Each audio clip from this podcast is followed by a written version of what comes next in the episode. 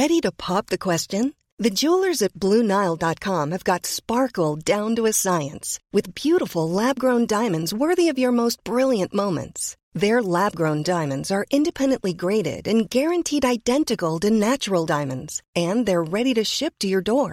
Go to BlueNile.com and use promo code LISTEN to get $50 off your purchase of $500 or more. That's code LISTEN at BlueNile.com for $50 off. BlueNile.com, code LISTEN. I'm Sandra, and I'm just the professional your small business was looking for. But you didn't hire me because you didn't use LinkedIn Jobs. LinkedIn has professionals you can't find anywhere else, including those who aren't actively looking for a new job, but might be open to the perfect role, like me.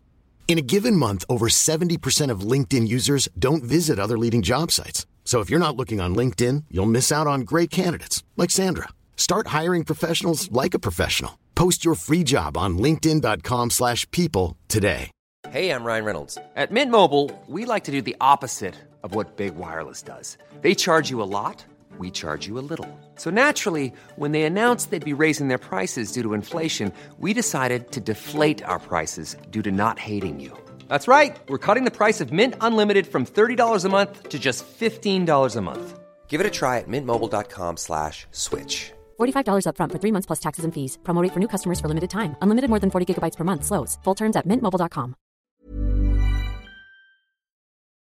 General Secretary Gorbachev, if you seek peace, if you seek prosperity for the Soviet Union and Eastern Europe, if you seek liberalization, come here to this gate. Mr. Gorbachev, open this gate.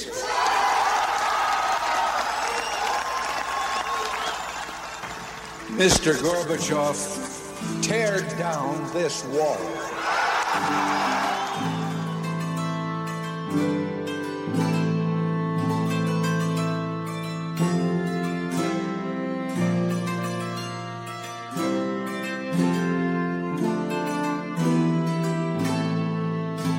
سلام، اینجا پادکست معجون قسمت 35. معجون یه گوشیدنی خوشمزه است با طعم تاریخ.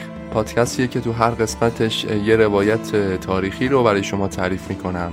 سعیم اینه که به روایت‌ها دید علمی داشته باشم، تاریخ و تلفیقی و عجین شده با موضوعات مختلف براتون تعریف کنم.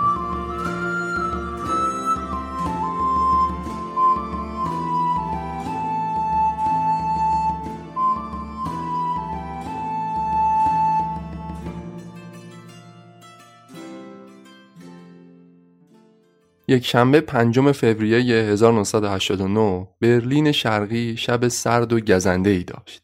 کریس گفروی یه پسر 22 ساله توی پیاله فروشی کار میکرد. از یکی از دوستاش شنیده بود نگهبانای مرزی از این به بعد دیگه به کسی شلیک نمی‌کنه. نگهبانای مرزی دیوار برلین. کریس گفروی مطمئن نبود این خبر درست باشه. میدونست که اگه بخواد از دیوار فرار کنه ممکنه بکشنش. اما مثل خیلیای دیگه تصمیم گرفت دلشو بزنه به دریا. رفت به سمت دیوار. به دوستش گفت فکرشو بکن، به زودی از آلمان غربی به مامانم زنگ میزنم، بهش میگم که موفق شدم. اما موقع تلاش برای عبور از دیوار، نگهبانای مرزی بهش شلیک میکنن. کریس به ضرب 10 گلوله کشته شد. پزشکی قانونی برلین شرقی اعلام کرد کریس گفروی 22 ساله به خاطر مرگ طبیعی جونشو از دست داده. حتی جسدشو به خانواده‌اش تحویل ندادن. جسدش رو سوزوندن که هیچ مدرک جرمی باقی نمونه. به خانواده کریس اجازه ندادن برای پسرشون مراسم سوگواری برگزار کنند. اما با این حال یه مراسم پرجمعیت برای کریس برگزار شد. به اون نگهبانایی که تو مرز بهش شلیک کرده بودن پاداش دادن. بهشون گفتن شما کار درست رو انجام دادید. کریس گفروی 22 ساله یه شهروند کاملا عادی بود. اصلاً یه فعال سیاسی نبود. سنگین‌ترین خلافش این بود که تلویزیون آلمان غربی رو تماشا می‌کرد. مثل خیلی دیگه از مردم آلمان شرقی. اون حتی فکر برگزاری یک کمپین علیه رژیم آلمان شرقی رو هم به ذهنش خطور نکرده بود. آرزوهای بسیار ساده‌ای داشت و فقط دنبال یه چیز بود. یه زندگی عادی و معمولی. فقط همین. خیلی از کسایی که از دیوار می‌خواستن رد بشن همینطوری بودن. کریس آخرین قربانی از لیست 238 نفره‌ای بود که پای دیوار برلین به ضرب گلوله کشته شدند. همه این افراد قربانیان راه آزادی بودند. 2 ماه بعد از مرگ کریس دستور دادن دیگه به کسایی که میخوان فرار کنن شلیکی انجام نشه. دستور شلیک لغو شده بود. حالا بریم سراغ دومین قسمت از سریال پایان تاریخ. این قسمت پرده آهنین. گاهی وقتا خیلی از مشکلاتی که برای سلامتیمون به وجود میاد، سلامتی خودمون یا اطرافیانمون دچار مشکل میشه، خیلی وقتا به خاطر اینه که آگاهی خوبی از مسائل بهداشت و سلامت نداریم. سرم اطلاعات، اسپانسر این اپیزود، یه پادکستیه که به شما کمک میکنه این آگاهی رو به دست بیارید. مبارزه با بیماری، پیشگیری از اون، مستلزم اینه که شما هم درمان مناسب و زیر نظر یه پزشک متخصص بگذرونی و همین که مراقبت‌های لازم رو انجامش بدید. حالا یا به خاطر شلوغی یا به خاطر کم‌حوصلگی، این دانش مراقبت از سلامت، اون آگاهیه، خیلی خوب منتقل نمیشه از پزشک به بیمار. سرم اطلاعات خیلی دقیق و قاعده‌مند این دانش رو به شما منتقل میکنه. اطلاعاتی به شما میده که تو مطب پزشک و بیمارستان کمتر بهش توجه میشه. موضوعاتش هم خیلی متنوع، از دندون درد گرفته تا آسم و لکنت و آب مروارید و سکته‌های قلبی. یه مجموعه اطلاعات پزشکی خیلی مفیدی به شما میده که حتی اگه باهاش سر و کارم نداشته باشی، خیلی مفید و لازمه که این اطلاعات رو حتما در حد اوورویو هم که شده داشته باشی. پیشنهاد میکنم حتما یه سری به سرم اطلاعات بزنید. لینک کست باکسشو میذارم تو قسمت توضیحات اپیزود. از هر جایی که معجون رو میشنوی، سرم اطلاعات رو هم میتونی دانلود کنی و رایگان بشنوید. ضمن اینکه اخیراً علاوه بر پادکست، یه محتوای جدیدی هم تو سایتشون دارن تولید میکنن. به راحتی از آدرس فروشگاهشون که تو قسمت توضیحات اپیزود قرار دادم میتونید استفاده کنید. برای شنوندگان معجون هم یه کد تخفیف 20% گذاشتم. MAJOON. سرم اطلاعات.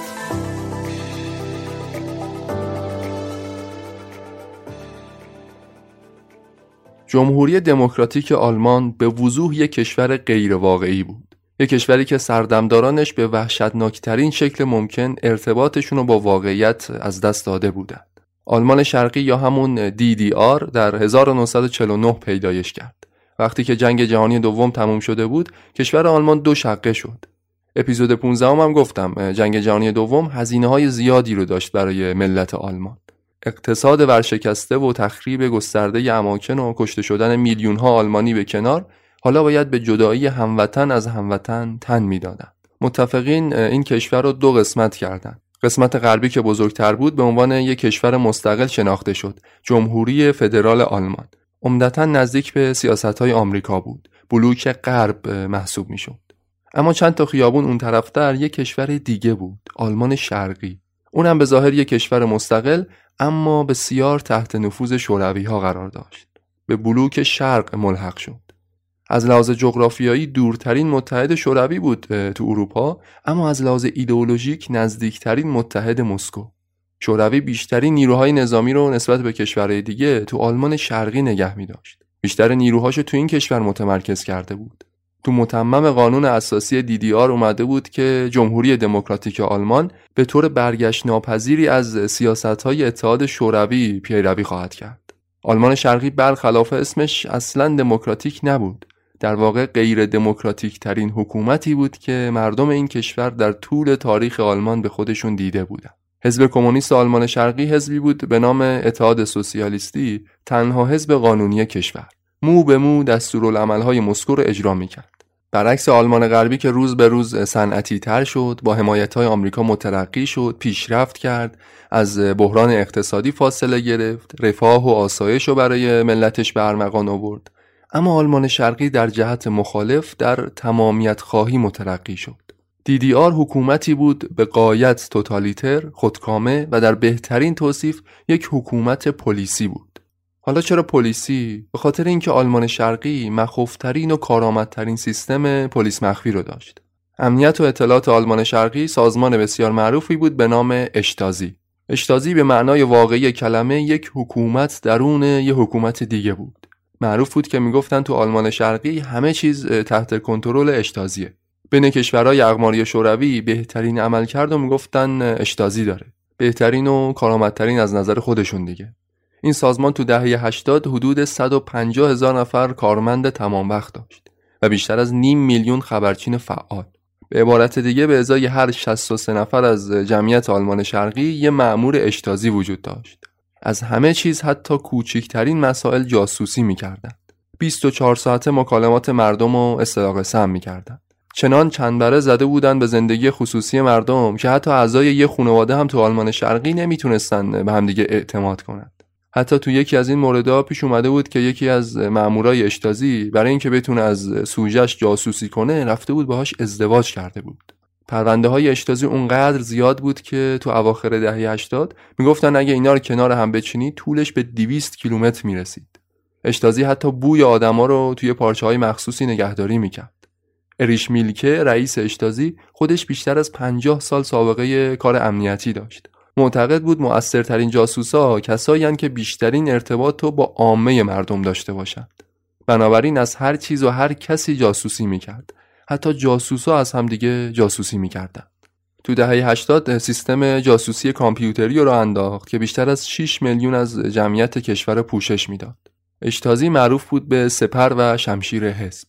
حالا در مقابل یه همچین حکومت مخوفی، در مقابل اشتازی که از همون ابتدای دهه 50 سر و شکل گرفته بود، دموکراسی آلمان غربی قرار داشت.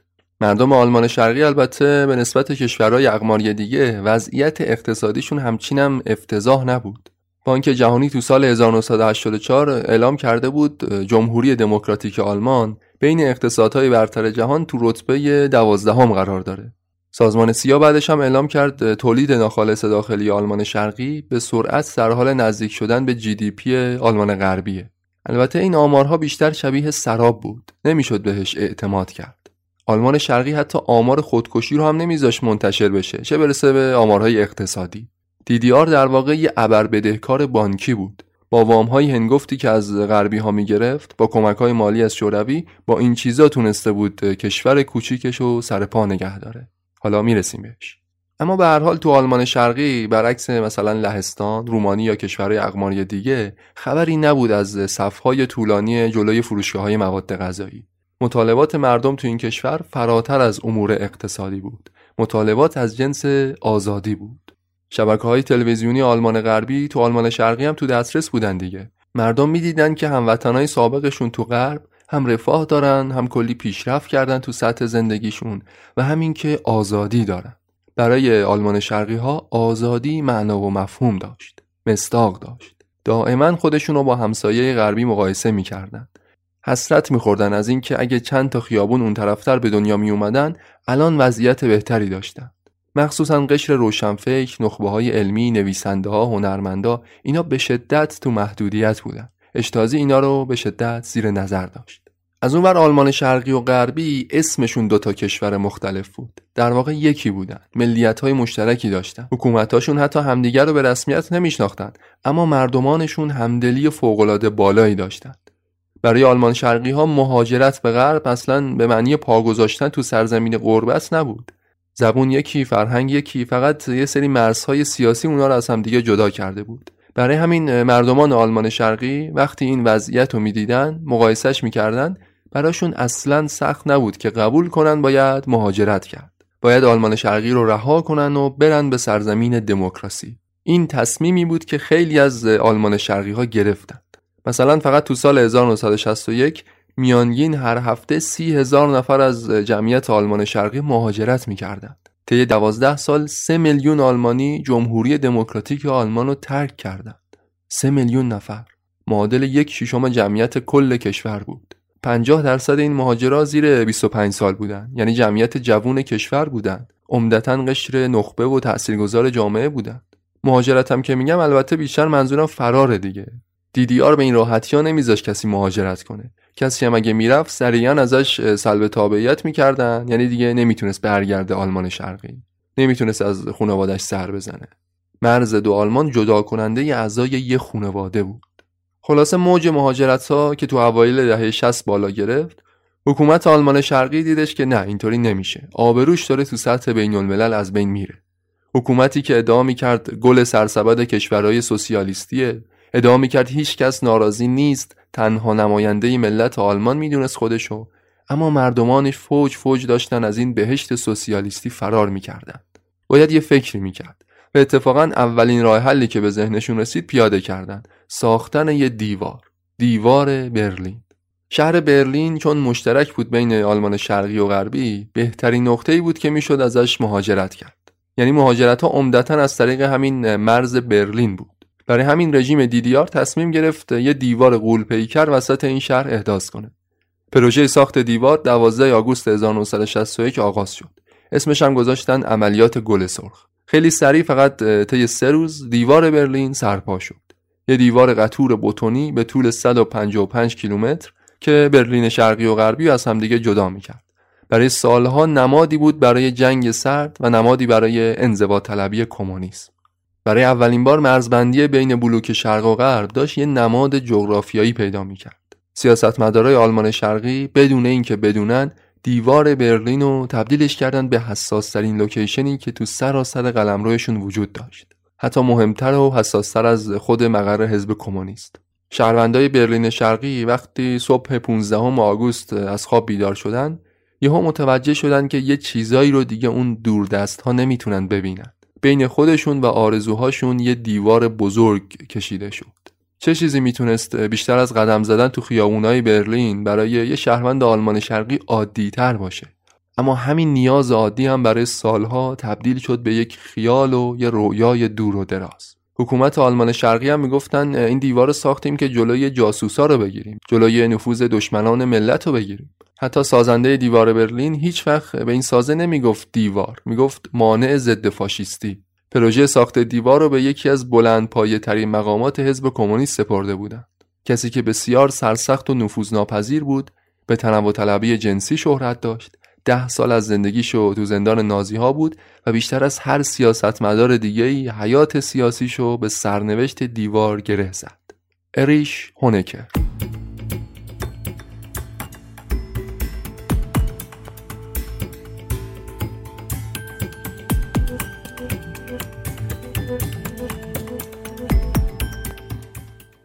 اریش ارنست پاول هونکر 25 آگوست 1912 به دنیا آمد.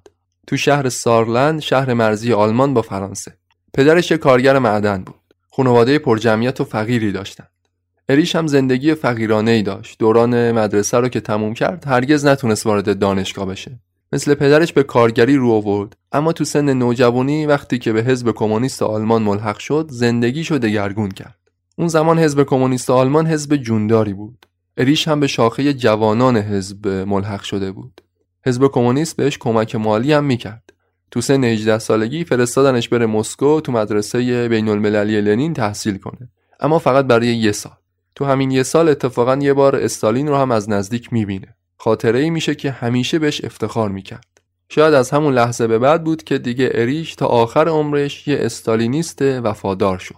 وقتی که برگشت به آلمان، به سرعت تو سلسله مراتب حزب پیشرفت کرد. اما اون زمان مصادف بود با قدرت گرفتن حزب نازی تو آلمان. نازی هم که خب میدونید دیگه با کمونیستا خیلی میونه خوبی نداشتند. به محض اینکه آدولف هیتلر قدرت رو به دست گرفت، خیلی سریع شروع کرد به دستگیری اعضای حزب کمونیست. اریش هونکر هم تو صدر لیست دستگیری ها بود. بلافاصله فرار کرد، رفتش فرانسه. آگوست 1935 برای انجام یه مأموریت با یه هویت جعلی اومد برلین، اما مأمورای گشتاپو ردشو زدن، دستگیرش کردند. 10 سال زندانی کشید. 10 سال زندانی تو زندان براندنبرگ، زندان مخوف نازی‌ها. این 10 سال از اریش یه شخصیت سرسخت درست کرد. اتفاقاً موقع بازجویی‌ها مجبور شد اسم یکی از همحزبیاشو لو بده. اعترافی که باعث شد اون آدمی که لوش داد راهی آشویتس بشه. اما این همکاریش با بازجوها مثل یک راز تو پرونده سیاسی هونکر حفظ شد. رازی که اریش میلکه، رئیس آینده اشتازی، بارها ازش به عنوان اهرم فشار استفاده میکرد علیه هونکر. خلاصه سال 1945 از راه رسید. دوستای کمونیست اریش در راه فتح برلین بودند. تو بمبارونای ماه مارس، آلمان نازی در آستانه سقوط بود. اریش هونکر تونست از زندان فرار کنه. وقتی جنگ به اتمام رسید، حزب کمونیست آلمان هم دوباره احیا شد. هونکر حالا قهرمانی بود که به 10 سال اسارتش افتخار میکرد. می‌خواست یکی از اعضای بلندپایه آلمان کمونیستی باشه، اما کارنامه‌اش پر بود از نقاط سیاه. همکاریش با بازجوهای گشتاپو، ازدواجش با یکی از نگهبانه زندان، فرارش از زندان بدون اینکه دوستای کمونیستش رو همراه کنه، هر کدوم از این تخلفات با منطق کمونیستی حتی برای اعدامش هم کافی بود. اما به جای اعدام در عوض هونکر بسیار مورد حمایت رهبر حزب کمونیست آلمان قرار گرفت. اولبریخت رهبر حزب کمونیست آلمان شخصیت اول آلمان شرقی شد. از هونکر خوشش اومده بود، زیر پروبالش رو گرفت. بعد از تأسیس آلمان شرقی هونکر حتی تا منصب وزارت کشورم صعود کرد. حتی کمونیستای مسکو هم هونکر رو به خوبی میشناختند. به عنوان جانشین احتمالی اولبریخت ازش یاد میکردند. ژوئن 53 اولین جنبش ضد کمونیستی تو بلوک شرق تو آلمان شرقی بود که اتفاق افتاد. اما دوستای هونکر به کمک ارتش شوروی تونستن این جنبش رو سرکوب کنند. قیامی که معروف شد به جنبش 17 ژوئن، اولین قیام ضد کمونیستی تو بلوک شرق. هونکر از این سرکوب درس‌های بزرگی یاد گرفت. سال 61 هم که رسما مسئول ساخت دیوار برلین شد. هونکر خودش یکی از طراحای ساخت این دیوار بود. سالها به این دستاوردش افتخار می‌کرد. به دیواری که صدها نفر برای عبور از اون جون خودشون از دست داده بودند. اما اریش هونکر ساخته نشده بود که شخصیت دوم مملکت باشه. اون بسیار آدم جاه طلبی بود. تونست با برژنوف چهارمین پیشوای اتحاد شوروی روابط صمیمی برقرار کنه. برژنوف حامی بزرگ هونکر بود. عکس معروفی وجود داره که نشون میده برژنوف و هونکر دارن همدیگر رو میبوسن. این عکس برای سالها نمادی بود برای ارتباط نزدیک شوروی و آلمان شرقی. برژنوف خودش با یک کودتا به قدرت رسیده بود. بنابراین هونکر هم تصمیم گرفت جا پای رفیقش بذاره. برای دبیرکل شدن لازم نبود تا روز مرگ رئیسش بخواد انتظار بکشه. اولبریخت هونکر رو از یه زندانی خیانتکار، از یه مرد هوسباز و زنباز تبدیلش کرده بود به یه سیاستمدار عالی رتبه. حالا خودش توسط همین هونکر شاگرد خودش کنار زده شد. می 1971 با چراغ سبز شوروی با کمک اریش میلکه رئیس اشتازی، اولبریخت از دبیر کلی حزب کمونیست برکنار شد. اریش هونکر جاشو گرفت. یک کودتای نرم بود در واقع. به مدت 18 سال هونکر پیشوای بیچون و چرای آلمان شرقی بود. برای اینکه بفهمیم کارنامه این 18 سالش چطور بوده لازم نیست زیاد حرف بزنم. کافیه فقط یه جمله بگم. به این جمله دقت کنید. جمهوری دموکراتیک آلمان تو دهه 50 بیشتر از 18 میلیون نفر جمعیت داشت. اما تو سال 1990 جمعیت آلمان شرقی فقط 16 میلیون نفر بود. یعنی نه تنها زیاد نشده بود، 2 میلیون هم کمتر شده بود. علتش فقط یه چیز بود. مردم آلمان شرقی تو حکومت پلیسی که هونکر براشون درست کرده بود، فقط به یه چیز فکر می‌کردن. مهاجرت به غرب. رویایی که حتی ساختن دیوارم نتونست جلوشو بگیره. با اینکه معروف بود آلمان شرقی نسبت به کشورهای سوسیالیستی همسایش کمتر مشکل داره، کمتر ناراضی تو این کشور هست و حتی خود هونکر هم به این موضوع افتخار میکرد، اما واقعیت رو خود جناب دبیرکل به خوبی میدونست. واقعیتی رو که وقتی DDR سقوط کرد همه فهمیدند. هونکر از آلمان شرقی یه ابر بدهکار بانکی ساخته بود. مدام از شوروی، از کشورهای مختلف و حتی از آلمان غربی وام‌های کلان بانکی میگرفت. وام‌هایی که هرگز موفق به پرداخت اونا نمیشد. وام روی وام میگرفت و اینطوری تونسته بود مملکت رو سر پا نگه داره. حتی اگه دیوار برلین هم سقوط نمی‌کرد، آلمان شرقی به زودی با یه فروپاشی اقتصادی مواجه میشد. اما سرنوشت هونکر و آلمان شرقی بیشتر از اینکه به دیوار برلین گره خورده باشه، بیشتر از اینکه به مسکو یا واشنگتن مربوط باشه، به همسایه شرقیش ارتباط پیدا می‌کرد. رمز سقوط هونکر نه در دیوار برلین بود و نه تو اتاق فکر کرملین. یه جای دیگه بود، یه جایی تو مجارستان، یه جایی به نام پرده آهنین. قصه هونکر و آلمان شرقی رو تا اینجا تو ذهنتون نگه دارید تا یه سری هم بزنیم به بوداپست.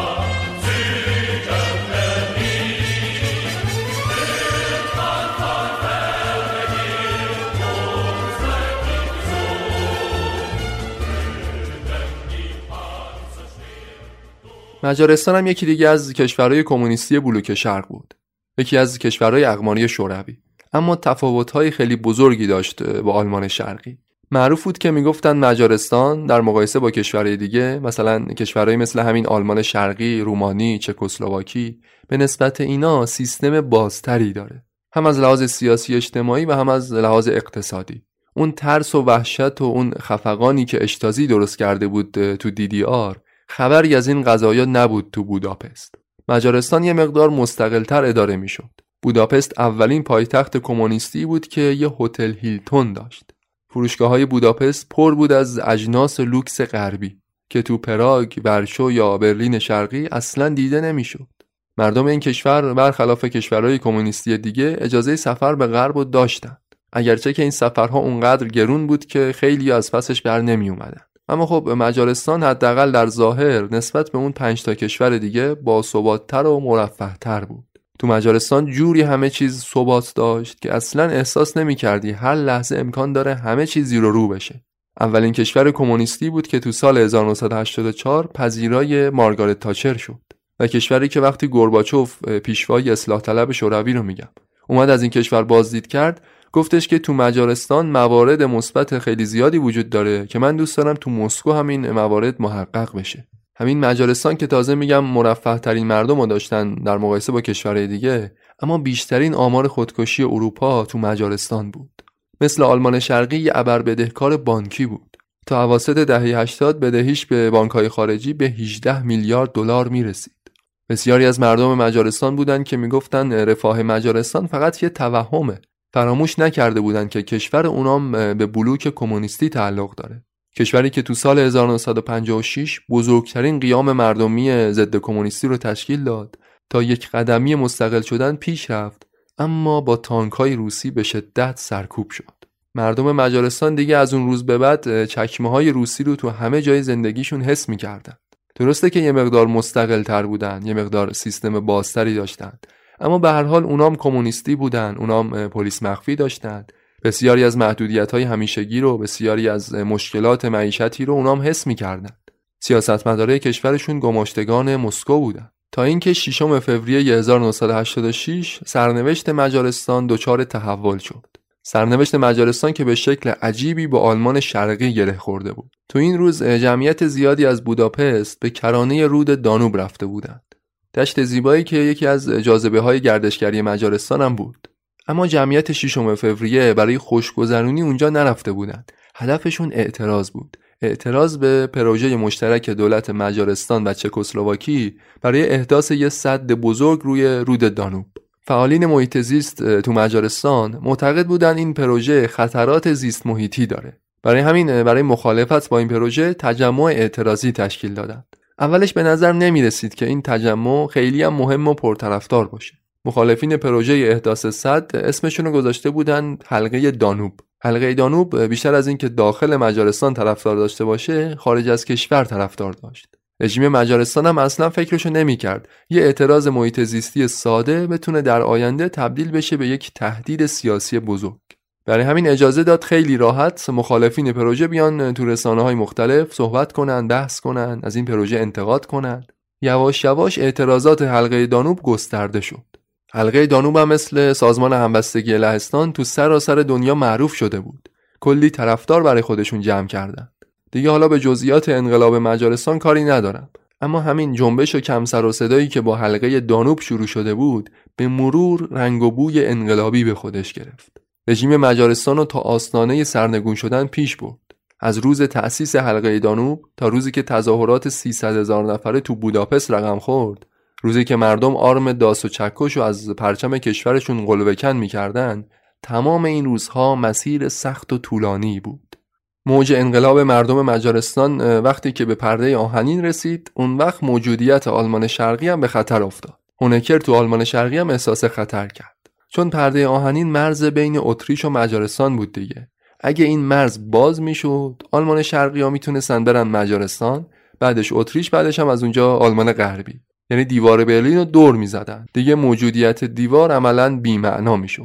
خیلی‌ها فکر می‌کنن پرده آهنین به دیوار برلین میگفتن، ولی این اسم مربوط میشد به مرز مجارستان با اتریش. یه مانع فیزیکی غول‌پیکر شبیه دیوار برلین. یه مرز 300 کیلومتری بود که برای 40 سال بزرگترین نماد شوروی بود تو اروپای شرقی. مظهر اقتدار شوروی بود تو امپراتوری بیرونیش.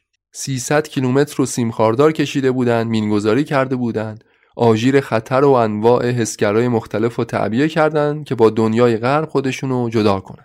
اما رژیم مجارستان تو اواخر دهه 80 برعکس آلمان شرقی اصلاً میلی به تداوم این مانع فیزیکی نداشت. علتش چند تا چیز بود. اول اینکه خود انقلابیون مجارستان سعی داشتن پرده آهنین رو از بین ببرن.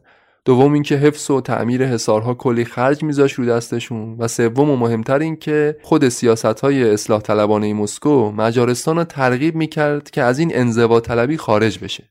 تو اپیزود قبلی هم توضیح دادم، گفتم که رژیم‌های دیکتاتوری اروپای شرقی تو اواخر دهه 80 به تزلزل افتادن. علت این تزلزل کاهش حمایت‌های مسکو بود. دیکتاتورهای بلوک شرق عمدتاً به خاطر حمایت‌های شوروی بود که سرپا بودند. اما همین که گورباچوف روی کار اومد تو کرملین، گفتش که دیگه خبری از این حمایت‌های الکی نیست. گورباچوف برنامه اصلاحاتی خودش رو انداخت. با اصلاحاتش کاری کرد که رژیم‌های بلوک شرق هم تغییر رویه بدن. اولین رژیمی که اصلاحات گورباچوف روش تأثیر گذاشت لهستان بود که اپیزود قبلی هم گفتم تقریباً دچار یه انقلاب شد.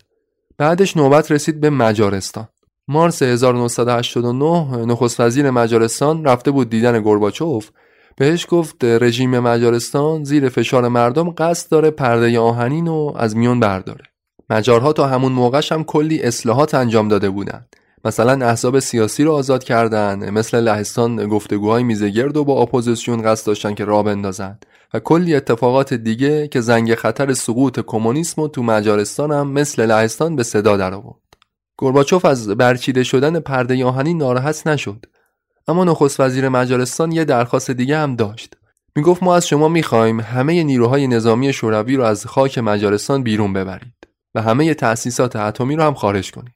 گورباچوف حتی با این مورد هم مشکلی نداشت، اما نگران محافظه‌کارای مسکو بود، نگران کمونیستای دو آتیشه بود. میدونست که جایگاهش به خاطر این سیاست ممکنه به خطر بیفته. شوخی نبود. برچیده شدن پرده آهنین و عقب نشینی ارتش سرخ از مجارستان دیگه تقریباً مصادف بود با سقوط بلوک شرق. ارتش شوروی زمانی تو دهه 50 3000 مجاری رو قتل عام کرد تا انقلاب این کشور رو سرکوب کنه. حالا به این راحتی ها میتونستن بگن که ما یه شبه جمع کنیم از مجارستان بریم، اروپای شرقی رو رها کنیم. از قول وزیر خارجه شوروی میگفت ما چطوری میتونیم به سربازامون بگیم برگردن؟ بهشون بگیم برای چی جنگیدن؟ برای چه هدفی؟ تو مسیری که 20 میلیون کشته دادیم، حالا یه شبه بگیم که از همه اون آرمان‌ها دست کشیدیم. همشون اشتباه بودن. خیلی‌ها تو مسکو حاضر بودن بمیرن اما چنین واقعیتی رو قبول نکنن. اما نه گورباچوف نه هیچ کس دیگه‌ای نتونست جلوی فرآیندهای اجتماعی رو بگیره. پرده آهنین برچیده شد، دبیرکل حزب کمونیست مجارستان برکنار شد. جمعیت زیادی از آلمان شرقی سرازیر شدن به مجارستان تا آماده بشن برای مهاجرت به غرب. حالا وقتشه که برگردیم به هونکر ببینیم این سیاستمدار سرسخت چی تو فکرش بود. اون هم مثل همتایانش تو لهستان و مجارستان به فکر اصلاحات بود. میخواست به سقوط حزب کمونیست تن بده یا نه هنوزم سودای مقاومت داشت.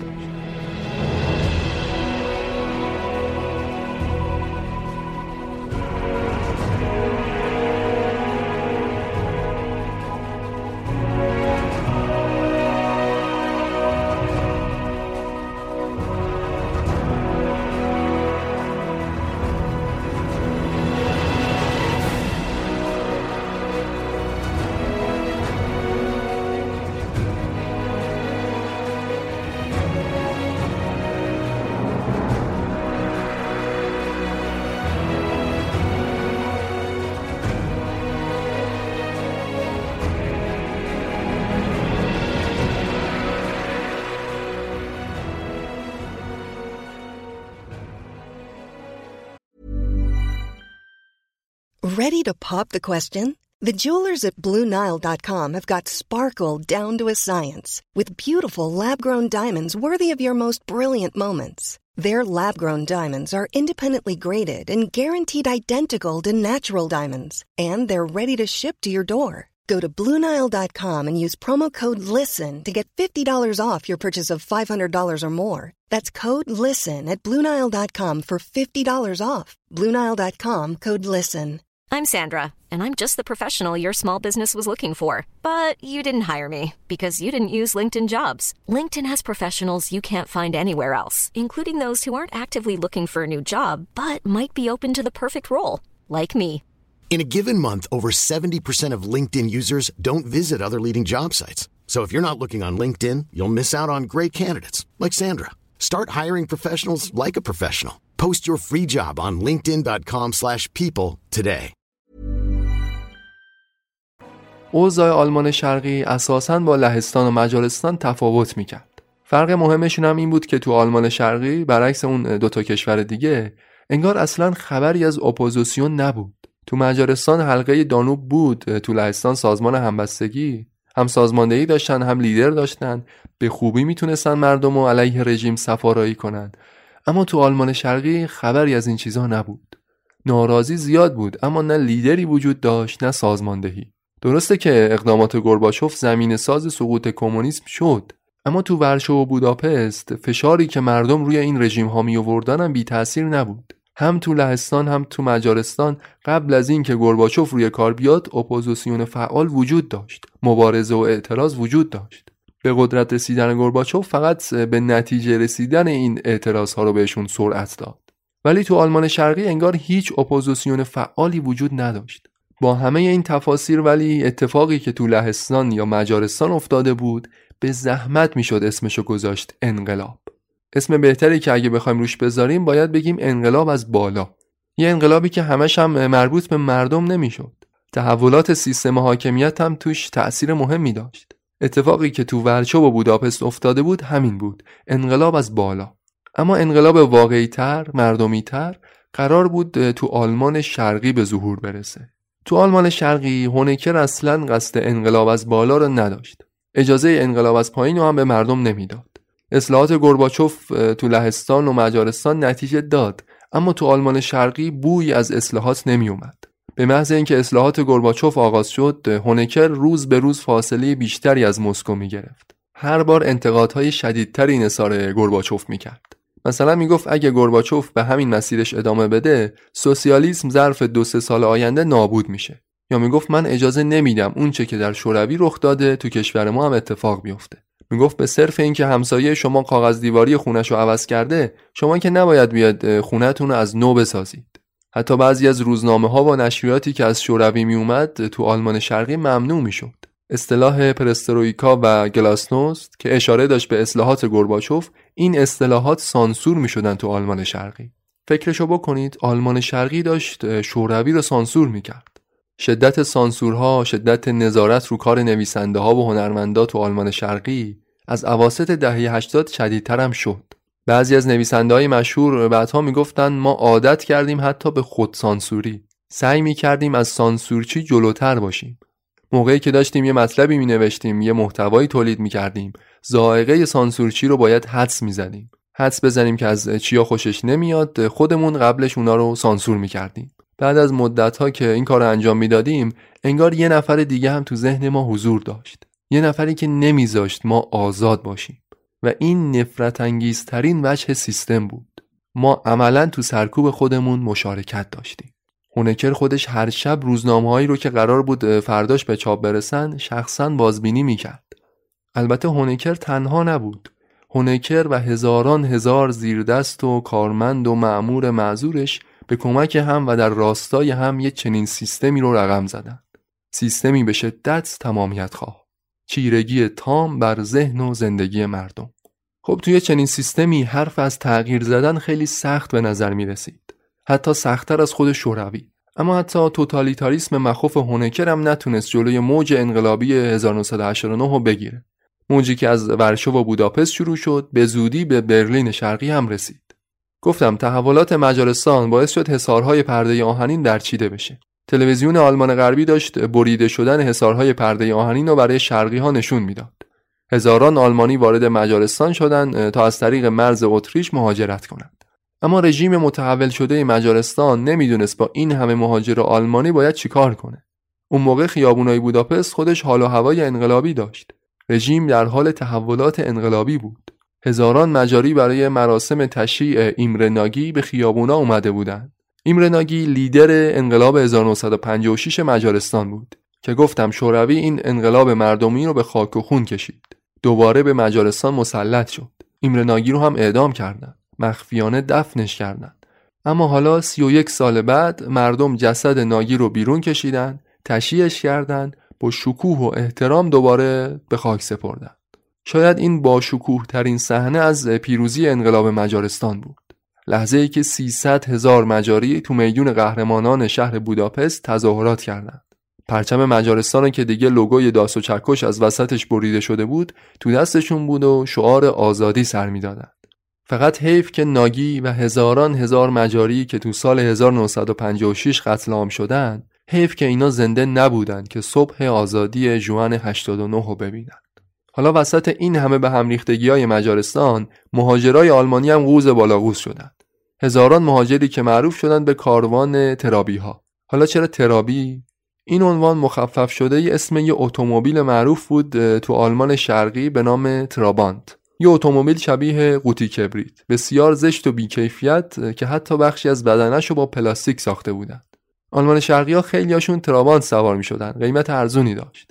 سوار بر همین ماشینشون از طریق خاک چکسلواکی وارد مجارستان شدند. کاروان بزرگ و دنباله‌داری از ترابی‌ها شکل گرفت. پت پت کردن و دود غلیظی که اگزوز ماشیناشون خارج می‌کرد، نمادی از بی‌کیفیتی ترابانت بود. و خود ترابانت هم مهمترین نمادی بود از زندگی فقیرانه و از عقب موندگی صنعت تو آلمان شرقی. یعنی همین یه صحنه رو فقط می‌دیدی متوجه می‌شدی که مردم آلمان شرقی برای چی دارن مهاجرت می‌کنن. دلیل دیگه ای نمیخواست. از اون طرف دار و دسته هونکر هم مدام به رژیم مجارستان فشار می آوردن که مهاجرای آلمانی رو به هیچ وجه تو اتریش راه ندن و حتی میخواستن که اونا رو به آلمان شرقی برگردونن. حتی حاضر بودن برای بازگشت ترابی‌ها قطار و هواپیما بفرستن. تو رسانه‌هاشون به دروغ میگفتن که یه عده مزدور شهروندای ما رو با پول فریب دادن. میخوان از کشور خارجشون کنن. مجارستان اما هیچ وقت پیشنهاد آلمان شرقی رو قبول نکرد. فقط بهشون اجازه داد یه عده ناظر برای بررسی وضعیت پناهجوها بفرستن. از طرف دیگه هم نمیتونست پناهجوها رو تو کشورش نگه داره. یا باید اونا رو رد میکرد به اتریش یا اینکه برمیگردوند به آلمان شرقی. شاید اگه انقلاب مردم مجارستان در کار نبود، وضعیت پناهجوهای آلمانی هم معلوم بود. اونا باید برمیگشتن به کشورشون. اما سرنوشت ترابی‌ها رو یه سری سلسله اتفاقات پیچیده و به هم مرتبط توی بوداپست و برلین و مسکو و حتی واشنگتن رقم میزد. آمریکا مجارستان رو تهدید کرده بود که اگه ترابی‌ها رو به آلمان شرقی برگردونه، واشنگتن تمام روابط بین‌المللیش رو با بوداپست قطع میکنه. تو این که مهاجرای آلمانی به هدفشون برسن، آمریکایی‌ها و آلمان غربی‌ها نقش مهمی داشتن. حتی شوروی اعلام کرد مسئله ترابی‌ها کاملا مربوط به آلمان شرقی و غربی و مجارستان میشه و هیچ ارتباطی به مسکو نداره. وسط این بحران هونکر هم مرض کیسه صفرا گرفته بود. توان رسیدگی به اوضاع مملکت رو نداشت. نهایتا توافق اولیه بر این شد مرز بین مجارستان و اتریش فقط به صورت نمادین 4 ساعت باز بشه. نگهبانای مرزی تو این 4 ساعت باید چشمشون رو روی رفت آمدا می‌بستن. تو این 4 ساعت حدود 600 نفر آلمانی تونستن از دروازه نمادین عبور کنن و به اتریش برسن. خانم سیلویا لاکس معلم ساکن آلمان شرقی بود، همراه کاروان ترابی‌ها به مجارستان اومده بود. جزء اولین نفراتی بود که از دروازه نمادین عبور کرد و به اتریش رسید. این خانم تعریف میکنه، میگه وقتی به مرز رسیدیم از بین روزنه‌هایی که بین حصارها ایجاد کرده بودن مشخص بود که اتریشی‌ها اون طرف روبروی ما وایسادن منتظرن که ما بهشون برسیم. بعضیاشون داد می‌زدن میگفتن عجله کن بیا اینور تو میتونی. سیلویا میگه خم شدم از وسط یکی از روزنه‌های بین حصارها رد بشم، یهو یه مرد اتریشی دستشو بلند کرد. منو به طرف خودش کشید. بهم گفت حالا دیگه برای خودت آزادی. ازش پرسیدم بهم بگو آیا این حقیقت داره که اونا دیگه نمیتونن منو برگردونن؟ جواب داد آره حقیقت داره. بعدش میگه گریه‌مون گرفت و همدیگه رو تو آغوش گرفت.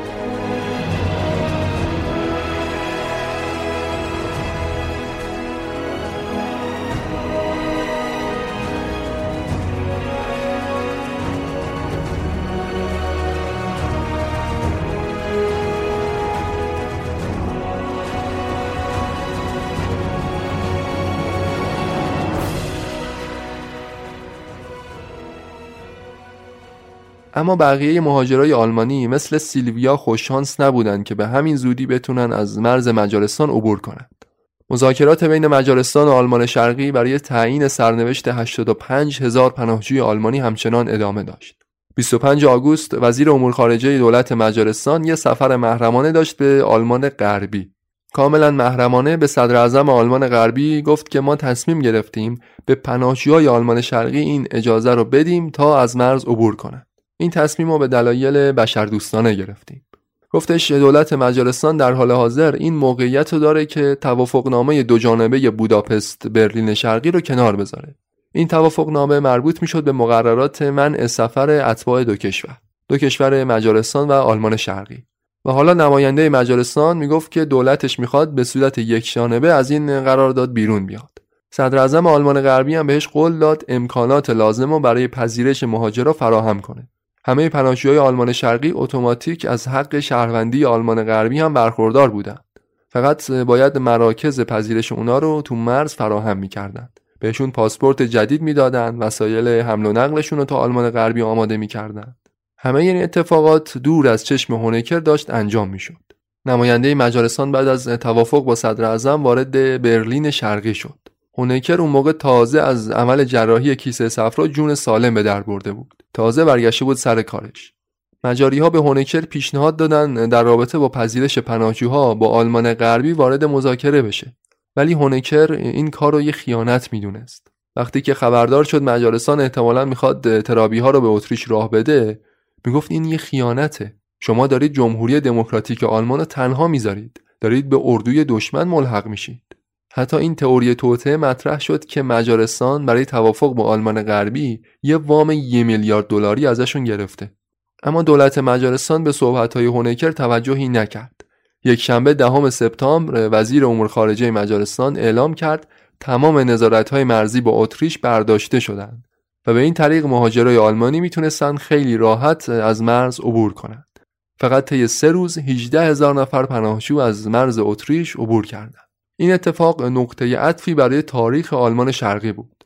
مردم آلمان شرقی انگار به خودشون اومدند. دوچار یه تغییر روانشناختی بزرگی شدند. به این فکر می‌کردند که حالا که پرده آهنین فرو ریخت، حالا که رهستانیا و مجارستانیا تونستن، پس چرا ما نتونیم؟ اپوزیسیون به یکباره تو آلمان شرقی قدرت گرفت.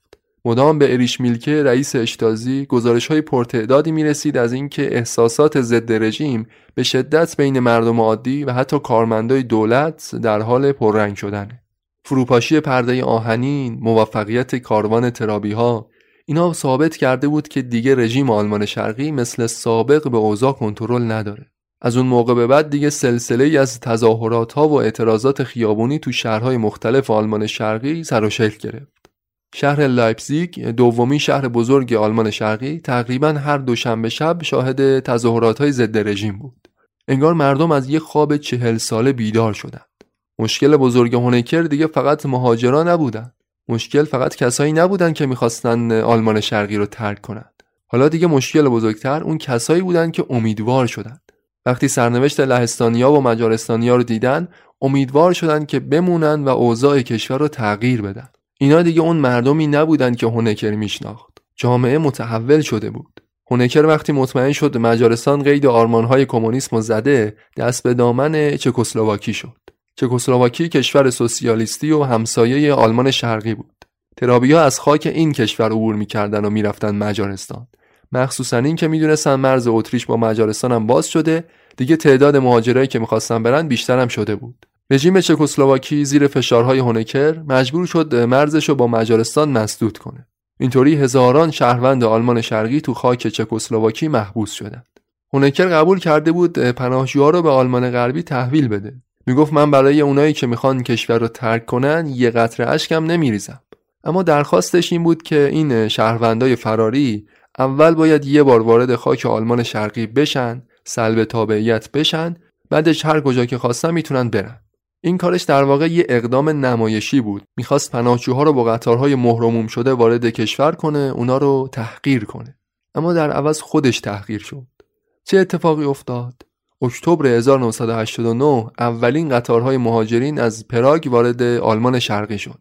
مامورای اشتازی رفتن سراغشون که پاسپورت‌های آلمان شرقی رو ازشون بگیرن. اما آلمانی‌ها میدونید چیکار کردن؟ توی اقدام هماهنگ شده پاسپورت‌ها رو انداختن روی زمین. اینجوری مامورای اشتازی مجبور شدن برای برداشتن پاسپورت‌ها در برابر مردم خم بشن و اینجوری اونا تحقیر شدن. به قول یکی از مهاجرا میگفت اینطوری بهشون فهموندیم که دیگه از اونا نمیترسیم. وقتی قطار مهاجرا رفتن، امتداد خط ریل راهن رو نگاه میکردی، هر دو سمتش پر بود از پاسپورت‌های پاره شده ی آلمان شرقی و اسکناس‌های بی‌ارزش مارک شرقی. نمایی بود که به وضوح میشد رژیم رو به زوال آلمان شرقی رو تو این نما مشاهده کرد. حکومتی که هونکر ساخته بود دیگه همه مؤلفه‌های یه رژیم رو به سقوط رو داشت. حتی جمعیت زیادی برای تظاهرات و برای استقبال از مهاجرا تو مسیر راهن جمع شده بودند. پلیس و اشتازی به هیچ عنوان نمیتونست با این جمعیت مقابله کنه.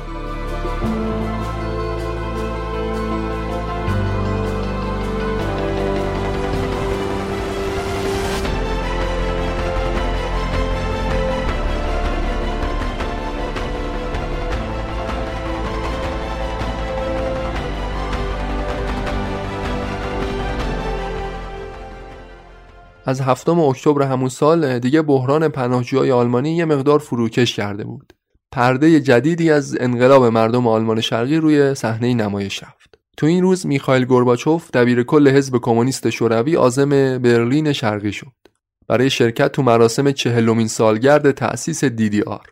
جمهوری دموکراتیک آلمان اونقدری زنده موند تا 40مین سالگرد تأسیسش رو هم جشن بگیره. با اینکه اوضاع کشور خیلی متشنج بود، اشتازی تمام تلاشش رو انجام داد، سرکوب‌ها رو قوی‌تر کرد، یه ثبات نسبی تونست برقرار کنه تا یه مراسم آبرومندی بتونن برگزار کنن. با اینکه همه چیز به هم ریخته بود، اما ارتشی‌ها موقع رژه جوری پاشون رو روی زمین میکوبیدن که نشون بدن اینجا همه چیز ثبات داره. ولی اجرای این مراسم هم یه تحقیر جدید برای هونکر بود. تو اوج مراسم نوبت به اعضای سازمان جوانان حزب کمونیست رسید که در مقابل حضار رژه برند. درست وقتی که داشتن از مقابل گورباچوف عبور می‌کردن، به زبون آلمانی این صدا رو زیر لب زمزمه کردند: گربی به ما کمک کن، گربی به ما کمک کن. گورباچوف آلمانی بلد نبود. یه سیاستمدار لهستانی که کنارش ایستاده بود بهش گفت: متوجه میشی اینا چی میگن؟ دارن میگن گورباچوف به همون کمک کن. این جوونا همشون تو دامن حزب کمونیست بزرگ شدند. باید وفادارترین و فرمانبردارترین قشر جامعه باشند. مثلا قرار گل سرسبد فعالای حزب باشند. اما معنی این حرفشون یعنی پایان. هونکر جلوی مهموناش عملاً تحقیر شده بود. مشخص شد دیگه تو این کشور هیچ کس اونو نمیخواد. گورباچوف تو سخنرانیش تو این مراسم بازم همون نطق همیشگی رو به زبون آورد. از جهان در حال تحول گفت و از پایان جنگ سرد صحبت میکرد و اون جمله معروفش رو دوباره تکرار کرد، همون جمله‌ای که به فیدل کاسترو هم گفته بود: زندگی کسایی رو که از تغییر عقب بیفتن مجازات خواهد کرد. این جمله رو خطاب به هونکر گفت. اون زمان هنوز 380,000 نفر از ارتش شوروی تو خاک آلمان شرقی حضور داشتند، اما گورباچوف به فرماندهانشون گفت به هیچ عنوان حق ندارن تو تعارض بین مردم و رژیم دخالت کنن. خلاصه از روزایی بعد از حضور گورباچوف تو آلمان شرقی بازم موج جدیدی از اعتراضات خیابونی آغاز شد. هزاران معترض بدون توجه به خشونت بیرحمانه رژیم بازم اومدن تو خیابونا. همون شعار قبلی رو تکرار می‌کردند: گربی به ما کمک کن. اریش میلکه با مأمورای اشتازی جوخه‌های ضد شورش و سازماندهی کرده بودند. ماشینای آپاش و سگ‌های آموزش دیده اومدن تو خیابونا. میلکه سر مأمورای پلیس داد می‌زد، میگفت این خوک‌ها رو بزنید تا فرمان ببرن. درگیری خیابونی نفسگیر بین مردم و رژیم بالا گرفت. فقط طی 2 روز بیشتر از 1000 نفر تو برلین شرقی دستگیر شدند. بازداشتگاه‌های اشتازی دیگه جا نداشت. بسیاری از دستگیر شده‌ها رو می‌بردن توی جاهایی مثل گاراژ زندانی می‌کردند و به شدت همین بازداشت شده‌ها رو و حتی زن‌ها رو کتک می‌زدند. اما بزرگترین رویارویی بین مردم و رژیم تو شهر لایپزیگ اتفاق افتاد. شهری که تا همون موقعش هم مرکز فعالیت‌های اپوزیسیون تو سراسر آلمان شرقی بود. مردم این شهر حق داشتن که بیشتر از هر جای دیگه‌ای از آلمان شرقی معترض باشند. سوء مدیریت مقامات کشور لایپزیگ رو به حال مرگ انداخته بود. آلودگی هوا و آلودگی محیط زیست به کنار، یک گزارش محرمانه که بعدها لو رفت نشون میداد که آب آشامیدنی لایپزیگ 20 تا ماده سمی داره.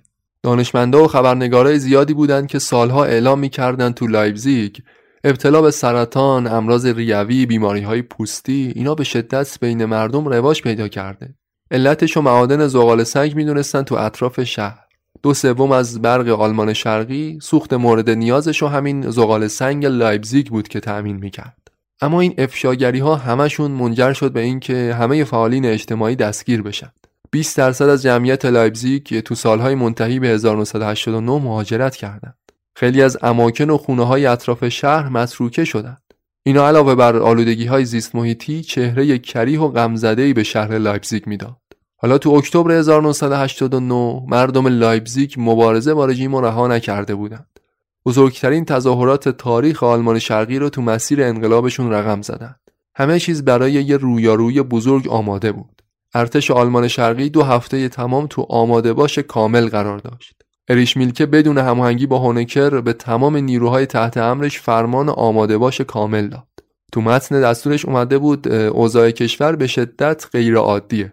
تجمعات غیرقانونی با هدف به هم زدن امنیت کشور در حال گسترشه. همه نیروها باید مسلح و در حال آماده باش کامل باشند تا فوراً برای درهم شکستن تظاهرات وارد عمل بشن. حتی بیمارستانا رو پر می‌کردن از کیسه‌های خون و پلاسمای اضافی که اگه یه وقت یه جنگ شهری تمام عیار اتفاق افتاد بتونن ازش استفاده کنند. همه چیز برای یه سرکوب خونین فراهم بود. به سربازایی که تو پادگانا بودن گلوله و اسلحه جنگی دادند. برای درهم شکستن تظاهرات دستور شلیک داشتند. سربازام از این موضوع ناراضی بودند چون میدونستن بین تظاهرات کننده‌ها حتماً یه تعدادی از نزدیکاشون حضور دارند. اونا باید به اقوامشون یا حتی به اعضای خانواده خودشون شلیک می‌کردند. 8 اکتبر حدود 17000 معترض تو محوطه کلیسای شهر بزرگ لایپزیگ اجتماع کردند. وقتی جمعیت شروع کرد به حرکت، مردم زیادی بهشون ملحق شدند، اما هیچ لیدر خاصی برای سازماندهی این جمعیت وجود نداشت. لech Walesa لهستان یا واتسلاو هاول چکسلواکی کسی شبیه به اینا تو لایپزیگ وجود نداشت. اما کم کم چهره‌های تاثیرگذار شهر تونستن روی این اتفاقات تاثیر بذارن. کشیش بزرگ لایپزیگ و یکی از هنرمندای مشهور با چند تا از مقامات محلی وارد گفتگو شدند. تونستن وضعیت رو یه مقدار از خشونت روبروشتی که داشت دورش کنند. همون هنرمندی که گفتم اومد توی رادیو صحبت کرد. گفت ما برای گفتگو درباره آینده سوسیالیسم اومدیم. از شما می‌خوایم تا شرایط این گفتگو صلح‌آمیز رو امکان پذیر کنید. رئیس حزب کمونیست تو شهر لایپزیگ مونده بود باید چی کار کنه. از یه طرف دستور سرکوب اعتراضا رو داشت، از یه طرف نمیتونست یه کشتار خیابونی را بندازه.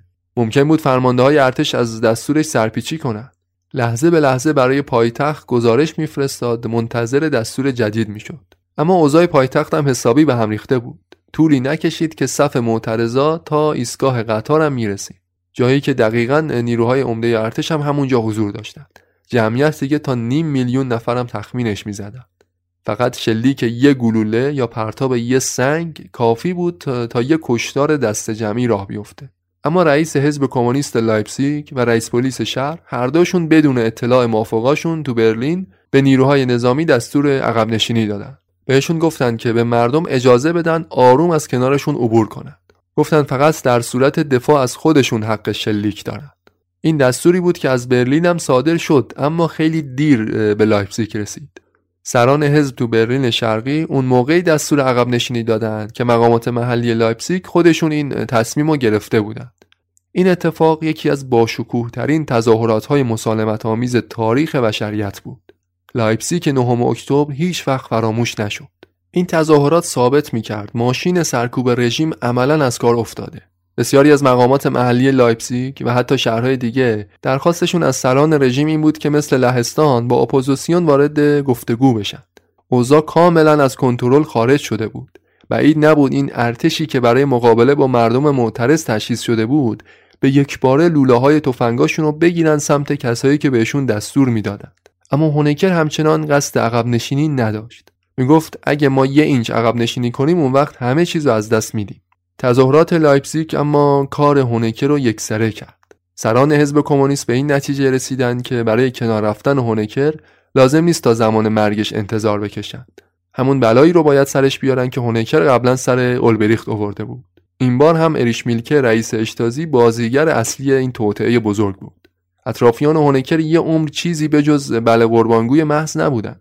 اما بالاخره تصمیم گرفتن حالا که دبیرکل تصمیم به عقب نشینی نداره، بهتر اینه که برای نجات حزب بیان هونکر رو کنار بذارن. دوشنبه 16 اکتبر همه اعضای پیر و دماغ کادر رهبری حزب تو محل جلسه شون داشتن فیلم تظاهرات لایپزیگ رو از تلویزیون آلمان غربی تماشا می‌کردند. حتی وقتی خود هونکر هم این صحنه رو دید به این فکر افتاد که باید یه کاری بکنیم.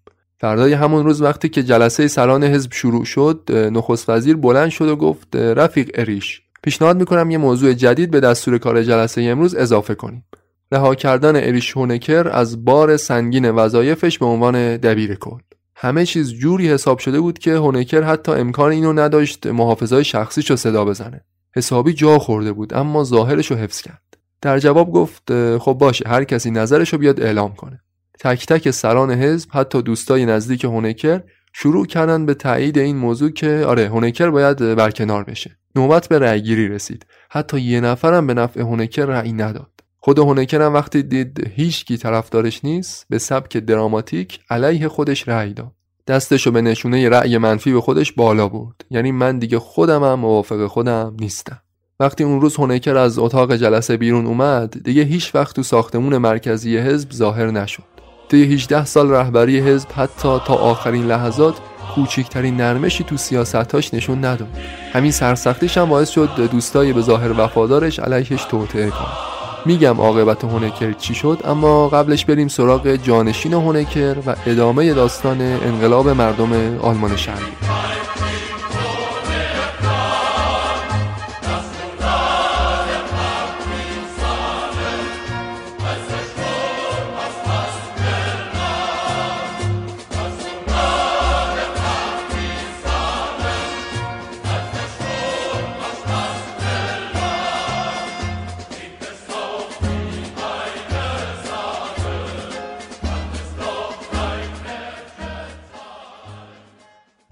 دبیر کل جدید حزب، جانشین اریش هونکر، شخصی بود به نام اگون کرنز.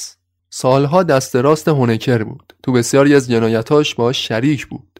تو موقعیت‌های مختلف هونکر رو مفاسد رژیم رو ستایش می‌کرد. در واقع یه جورایی ولیعهد رژیم بود. برای مردم فرقی با هونکر نداشت.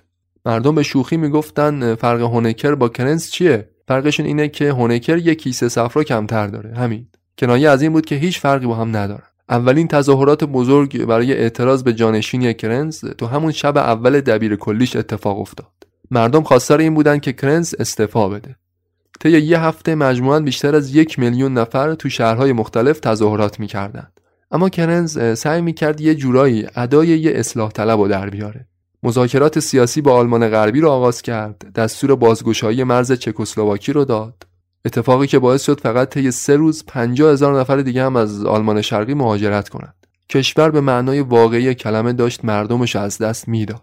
خیلی از مدارس به خاطر کمبود معلم تعطیل میشدند. تو بیمارستانا پزشک پیدا نمیشد. درصد زیادشون مهاجرت کرده بودند. تا این زمان دولت ائتلافی تو لهستان روی کار اومده بود. تو مجارستان هم حزب کمونیست کارش به انتها رسید. اما کرنز همچنان میگفت دیوار برلین تحت هیچ شرایطی برچیده نخواهد شد. هیچ برنامه‌ای برای دموکراتیزه کردن سیاست کشور نداشت، نه مذاکره با اپوزیسیون و نه برگزاری انتخابات آزاد.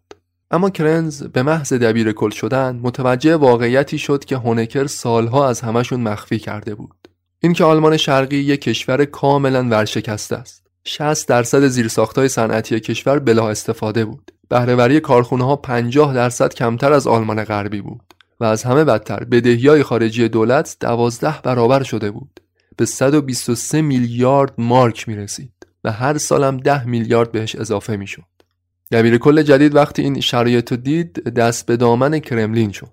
روز اول نوامبر رفت به دیدن گورباچوف که وفاداریشو ثابت کنه. با تملق و چاپلوسی فراوان سعی کرد یه وام بزرگ از روس‌ها بگیره. بهشون گفت کشور ما یه بحران اقتصادی رو داره میگذرونه. جمهوری دموکراتیک آلمان به یک معنا فرزند اتحاد شورویه. هر پدری باید در حق فرزندان خودش پدری کنه.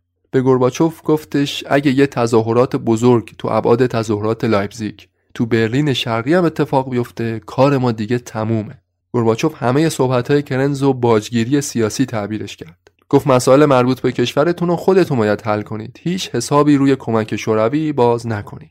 تمام تلاش‌های اگون کرنز از همون روز اول به قدرت رسیدنش فقط 46 روز تونست به عمر دیوار اضافه کنه. اون وقتی که برگشت به برلین کار رژیم رو تموم شده دید. خیابون‌های شهرهای بزرگ حتی یه روز هم از اعتراض‌های خیابونی خالی نمی‌شد.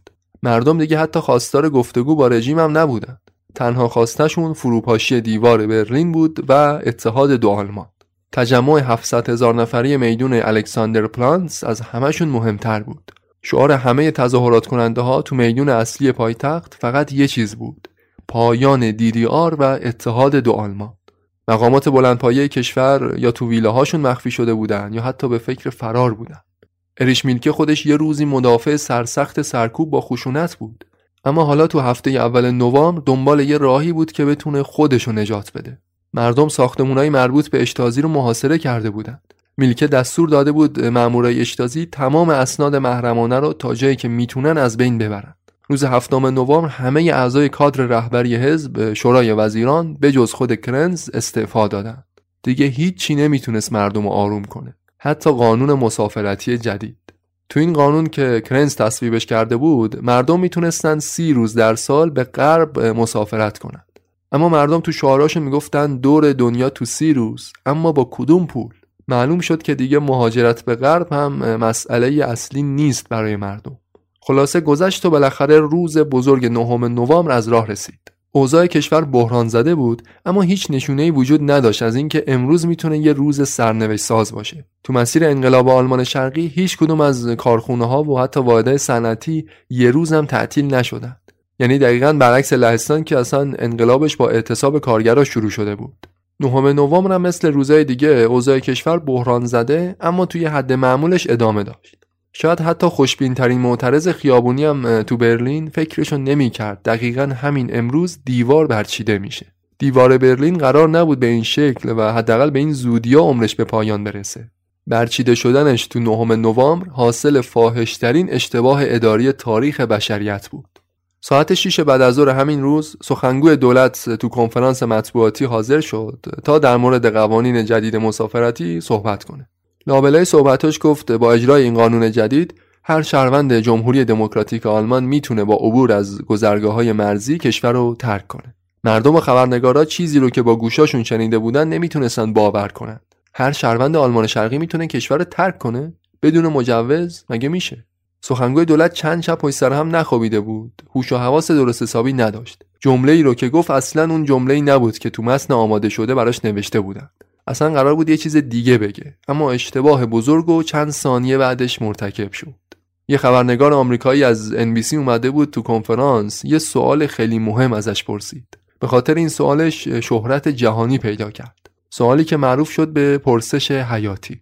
پرسید این قانون جدید از چه زمانی قابلیت اجرایی داره؟ سخنگوی دولت حتی جواب این سوال هم نمیدونست. تو متنش نوشته بود از روز بعد، یعنی 10 نوامبر.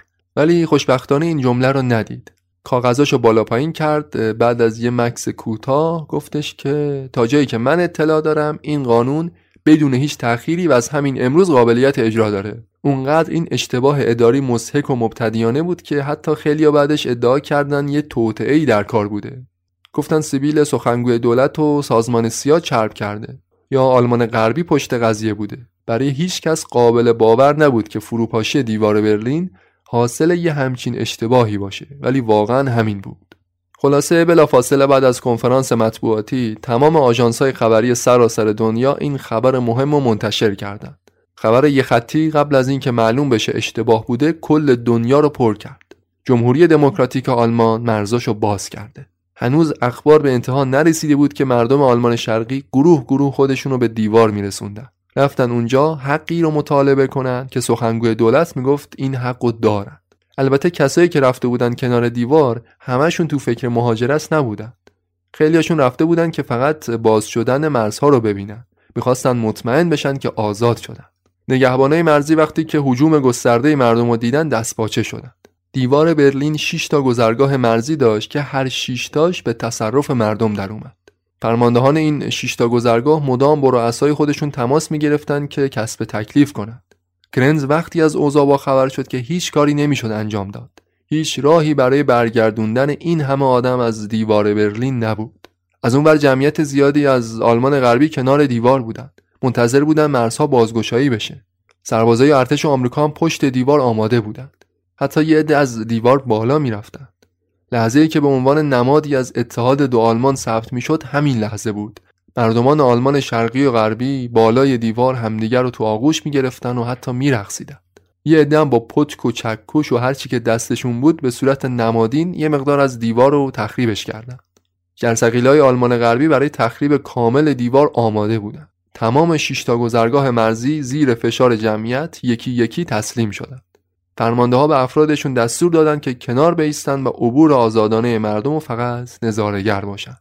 تا همین یه روز قبلش اگه کسی نزدیک دیوار میشد با گلوله جوابشو میدادند، اما شب 9 نوامبر با هر تاریخ دیگه‌ای تفاوت داشت. ساعت دیگه تقریباً از 12 گذشته بود. هموطنای آلمانی از هر دو سمت دیوار تو هر 6 تا گذرگاه عبور کردن و همدیگر رو تو آغوش گرفتن. هیچ کلمه‌ای توانایی توصیف این لحظه رو نداشت. این بزرگترین جشن خیابونی تاریخ جهان بود. میلیون‌ها آلمانی بالاخره به آرزوی دیرینه‌شون رسیدند.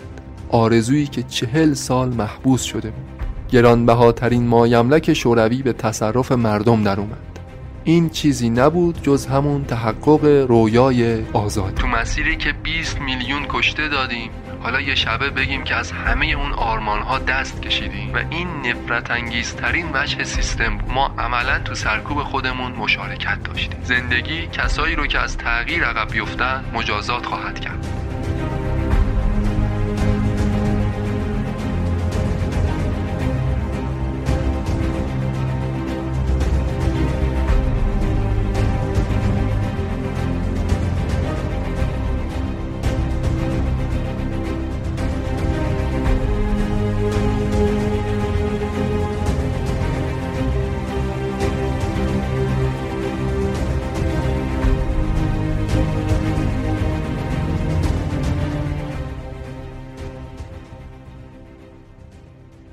از فروپاشی دیوار برلین تا پایان DDR دیگه فاصله زیادی نمونده بود.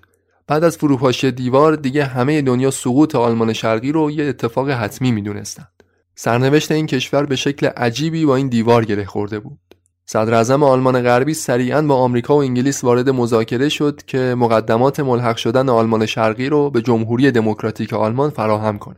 تو سمت شرق اشتازی منحل شد، کرنز استعفا داد، قانون اساسی اصلاح شد و به 40 سال حاکمیت حزب کمونیست پایان داد و اولین انتخابات دموکراتیک تو آغاز 1990 برگزار شد. گورباچوف و جورج بوش یه اجلاس مهم برگزار کردن به نام اجلاس مالت.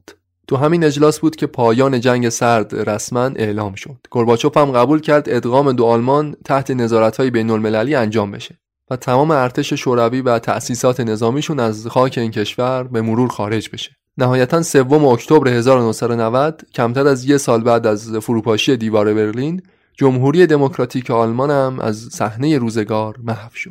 این پیروزی یک انقلاب مردمی و مسالمت آمیز بود. در حالی اتفاق افتاد که اریش هونکر، اریش میلکه، اگون کرنز و صدها جنایتکار دیگه هنوز داشتن نفس می‌کشیدن. کرنز 1 ماه بعد از فروپاشی دیوار استعفا داد. توسط دادگاه محاکمه شد، به 6 سال حبس محکومش کردند. سالهای زندانی رو مشغول ظرف شستن تو آشپزخونه زندان بود. تا همین امروز هم هنوز زنده است، ساکن آلمانه و مثل یک انسان فراموش شده زندگی معمولی خودشو داره. اریش هونکر اما بعد از فروپاشی دیوار از آلمان فرار کرد. رفت مسکو. وقتی گورباچوف سقوط کرد، روسیه اونو تحویلش داد به دولت آلمان. تا سال 1993 محاکمش تو آلمان طول کشید. بعد از 2 ماه حبس به خاطر کهولت سن و این چیزا دادگاهش متوقف شد. برای درمان سرطانش رفت به شیلی، اما فقط چند ماه دووم آورد. می 1994 تو سن 82 سالگی از دنیا رفت. تا آخرین لحظات عمرش هم هیچ وقت ابراز پشیمونی نمی‌کرد. میگفت که هیچ وقت تو عمرش از اهدافی که داشته مردد نشده بود. و اما اریش میلکه، مرد مخوف DDR، کسی که اریش هونکر حتی با حمایت‌های اون سر کار اومده بود و با توطئه‌های خودش هم کنار رفت. بیشتر از هر کس دیگه‌ای تو آلمان شرقی تو منصبش باقی موند و اشتازی رو مثل یه ملک شخصی اونجور که خودش می‌خواست اداره می‌کرد. قدرت پشت پرده آلمان شرقی بود در واقع. موقع فرار از کشور توسط انقلابیون شناسایی شد و دستگیر شد. تا می‌خورد مردم زدنش. دادگاهیش کردن به جرم فساد مالی، سوء استفاده از قدرت، تلاش برای انحراف از مسیر عدالت، دستور برای شلیک به مردم بی‌دفاع و یه لیست بلند و بالایی از جرایم دیگه به 6 سال حبس محکوم شد. وقتی که حکمش تو دادگاه داشت قرائت میشد، به شدت گریه میکرد. قاضی دادگاه گفت این صحنه به یاد موندنی به عنوان عاقبت یکی از مخوفترین دیکتاتورهای قرن 20 تو تاریخ بشریت ثبت خواهد شد. فروپاشی دیوار برلین و انحلال آلمان شرقی بدون شک یکی از مهمترین اتفاقات سیاسی قرن 20 بود. درس‌های بزرگی برای آموختن داشت. مردمی که به شدت سرکوب می شدن اما با دست خالی تو خیابونا حاضر شدن برای کسب آزادیشون جنگیدند و یه انقلاب باشکوه و مسالمت آمیز رو به نمایش گذاشتند. کسایی که پای دیوار کشته شدند، کسایی که اشتازی طی 40 سال زندگیاشون رو نابود کرد، کسایی که سالها تو ترس و خفقان زندگی می کردند، اینا همه بهای سنگینی بود که برای پیمودن مسیر آزادی متحمل شدند. امروز دیگه همه این مردم با افتخار میتونن سرشون رو بالا بگیرن و فریاد بزنن آلمان متحد سرزمین پدری ماست.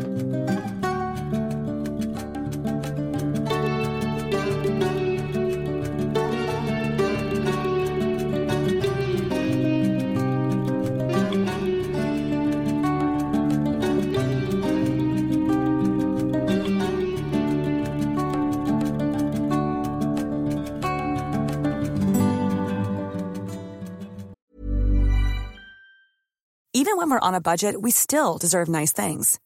Quince is a place to scoop up stunning high-end goods for 50 to 80% less than similar brands. They have buttery soft cashmere sweaters starting at $50, luxurious Italian leather bags, and so much more. Plus, Quince only works with factories that use safe, ethical, and responsible manufacturing. Get the high-end goods you'll love without the high price tag with Quince. Go to quince.com/style for free shipping and 365-day returns. اپیزود 35 و دومین اپیزود از سریال 3 قسمتی پایان تاریخ اینجا به اتمام رسید. قسمت بعدی این سریال ماه آینده منتشر میشه، در مورد چکسلواکی. رفرنس های این اپیزودو معرفی میکنم. کتاب انقلاب‌های 1989 و سقوط امپراتوری شوروی در اروپا نوشته ویکتور سباستیان، کتاب قرن دیکتاتورها نوشته اولیویر گز و کتاب ما مردم نوشته گارتن اش. ممنون از اینکه این اپیزود رو تا انتها گوش دادی. تشکر ویژه دارم از سرم اطلاعات اسپانسر این اپیزود و از همه کسایی که تو این چند ماه اخیر ما رو با حمایتاشون شرمنده خودشون کردن. قطعاً حمایت‌های مالی شما به هر مقداری که باشه تأثیر مهمی داره تو ادامه مسیر این پادکست. آرزوی بهترینا رو دارم براتون. به امید روزهای روشن.